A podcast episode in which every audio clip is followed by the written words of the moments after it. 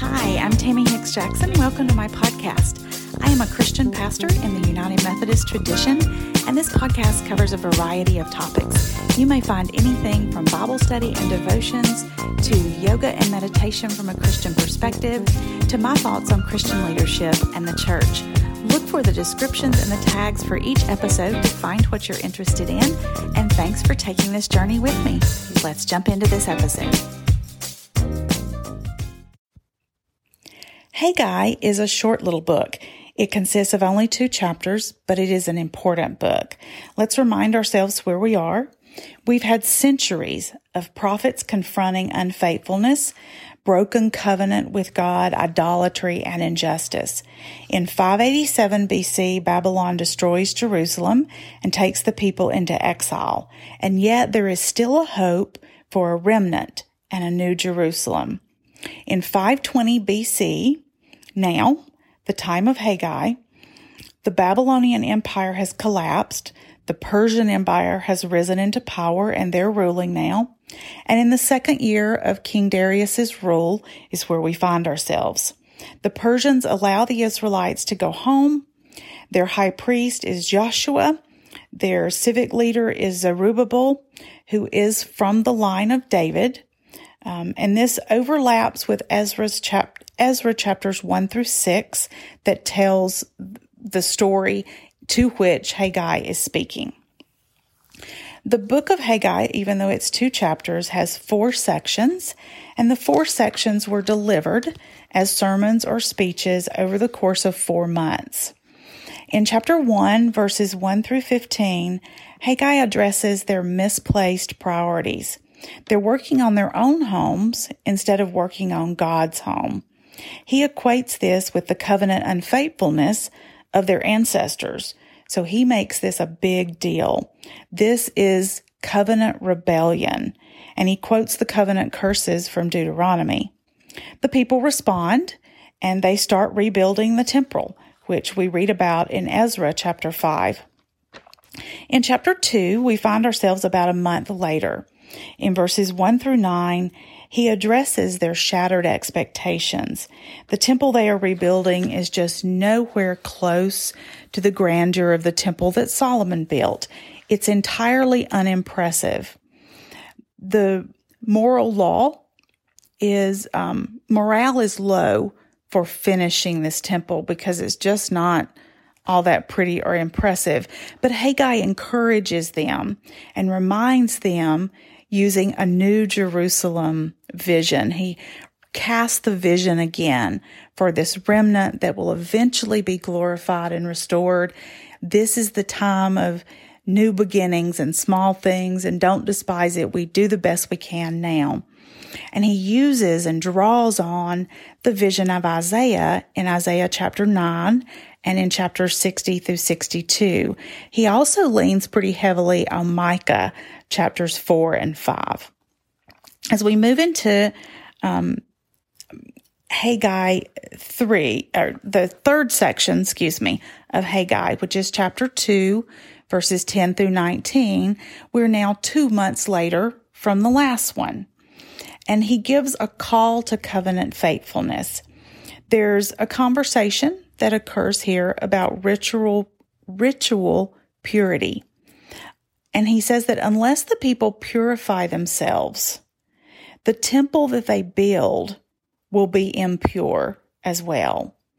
Um, he draws these ideas from the book of Leviticus that if you are impure, if you've been defiled by touching something impure, then other things that you touch become impure because you've touched them. So there's a transfer of impurity. Uh, we also believe that there's a transfer of righteousness, particularly us from Christ to us, but he applies that now to their building of the temple. You can't just build the temple. You have to build yourselves as well. You must purify yourselves so that our worship and our building of the house of God will be pure. He challenges them to realize that only true repentance and covenant faithfulness will result in the coming of the kingdom and the blessings that they desire. The future, therefore, is in their hands. They get to decide whether they will have the realization of what they have been promised. This challenge is very similar to the one that Moses laid before the people, before the wilderness generation that he led. Um, Haggai now becomes the ruler of the exile generation. So he's continuing in the tradition of Moses. Moses led the wilderness generation. Haggai leads the exile generation. You can take a look back at Deuteronomy chapter 30, where they are given the choice to obey and be blessed or disobey and find themselves ruined. Then we have the fourth section of Haggai, which is chapter 2, verses 20 through 23, where at the same time, so this happens immediately after the third section, and we have a vision of the future, the hope of God's kingdom. There's a new Jerusalem, which is the center of God's new international kingdom. Zerubbabel represents the hope of David's line, of the messianic king that would come out of um, David's line? And will they be faithful and experience the fulfillment of these promises? Um, and to know that, we will have to read Zechariah and Malachi because we kind of end with this speech and this challenge. Our choices matter. The obedience of God's people is part of how God works in the world. It should motivate us to know that we are instruments of God's will. It should motivate us to action and also keep us humble. Um, I'm going to back up, go back through the chapters and cover them again. I know that makes it hard for note taking. But in chapter 1, verses 1 through 11, things have been hard. And Haggai says that that's because they have neglected God. And there are two issues for him here the reconstruction of their priorities and their material poverty. The latter, their poverty, is portrayed as being the divine discipline for the former, which is their priorities being out of line. In verses 12 through 15, Haggai has a word for them. Um, and their work begins because they heed it. It takes them a couple of weeks, we see, to organize and get it launched. In chapter 2, um, we get, we have like, like a timeline of dates.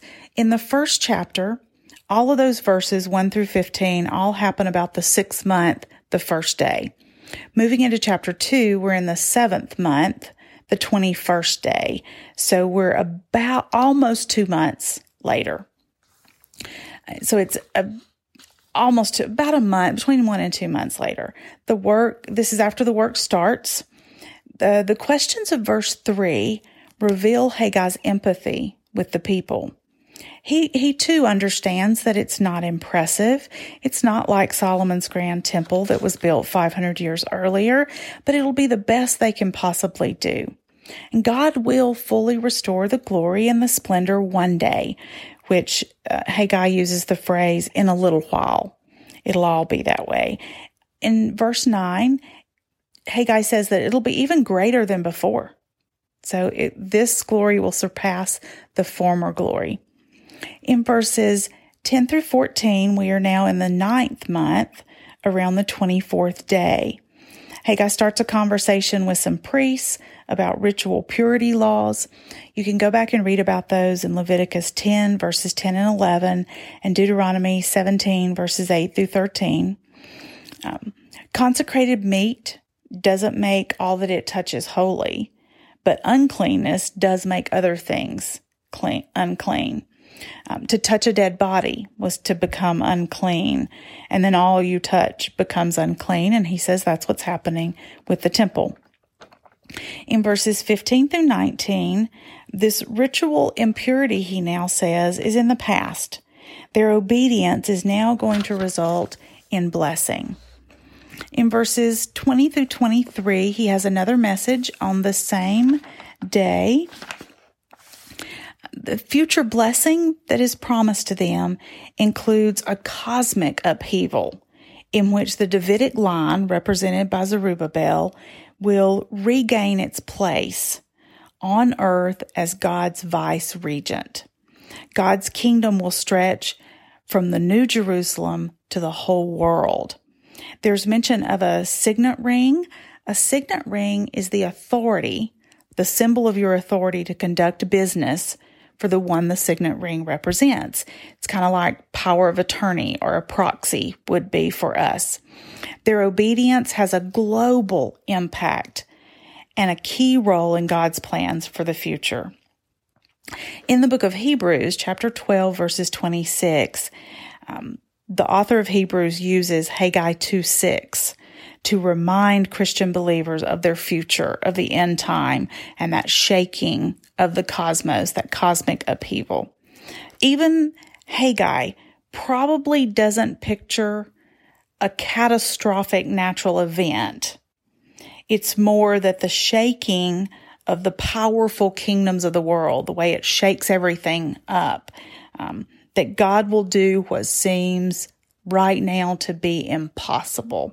So, again, I apologize for going through um, the two chapters of Haggai uh, back to back instead of getting it all meshed together, but I had two sources of information that I was finding it hard um, to weave together. And so that is the brief but important book of Haggai.